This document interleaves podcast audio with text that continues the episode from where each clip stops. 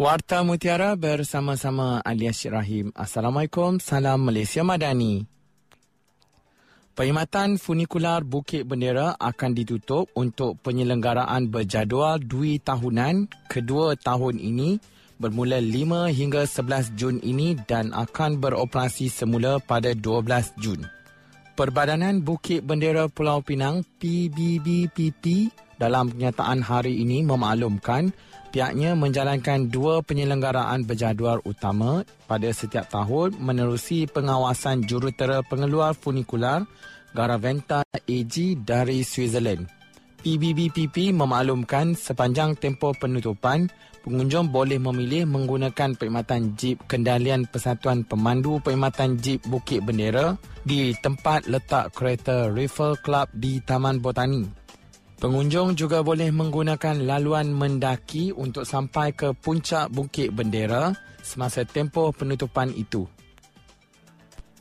Operasi pembenihan awan dijalankan di Pulau Pinang selama dua hari bermula semalam bertujuan mendorong hujan sebanyak mungkin di kawasan tadahan air, empangan air hitam dan empangan Teluk Bahang. Ketua Pegawai Eksekutif Perbadanan Bekalan Air Pulau Pinang PBAPP, Insinyur K. Pak Manadem berkata, operasi berkenaan diselaraskan oleh Agensi Pengurusan Bencana Negara NATMA di Jabatan Perdana Menteri dengan kerjasama Jabatan Meteorologi Malaysia dan dikendalikan oleh Tentera Udara Diraja Malaysia TUDM. Menurutnya, melalui pemberitahuan rasmi daripada Badan Kawal Selia Bekalan Air Pulau Pinang BKSA, penjadualan dan pelaksanaan operasi pemilihan awan adalah tertakluk kepada keadaan atmosfera dan awan. Katanya ketika ini kapasiti efektif empangan air hitam adalah rendah manakala kapasiti efektif empangan Teluk Bahang semakin berkurangan. Oleh itu, sebarang hujan yang diterima akan menyumbang kepada kapasiti air mentah di empangan berkenaan.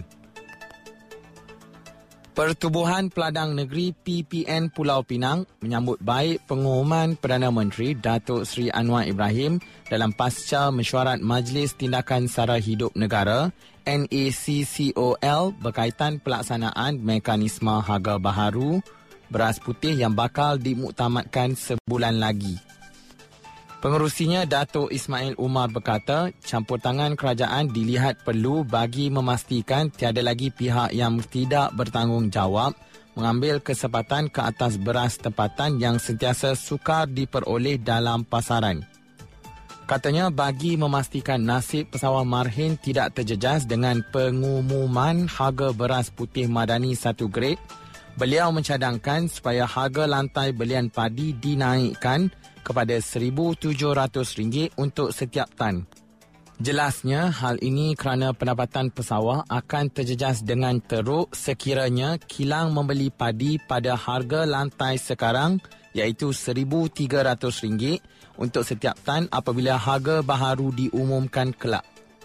Pihaknya juga memohon agar Kementerian Pertanian dan Keterjaminan Makanan KPKM mengambil kira kepentingan pesawah sebagai keutamaan apabila melaksanakan apa-apa dasar baharu dalam industri padi dan beras. Dari sungai hingga ke segara, Palestin pasti merdeka. Sekian Warta Mutiara, berita disunting Hamizah Mansur. Assalamualaikum, salam perpaduan dan salam Malaysia Madani.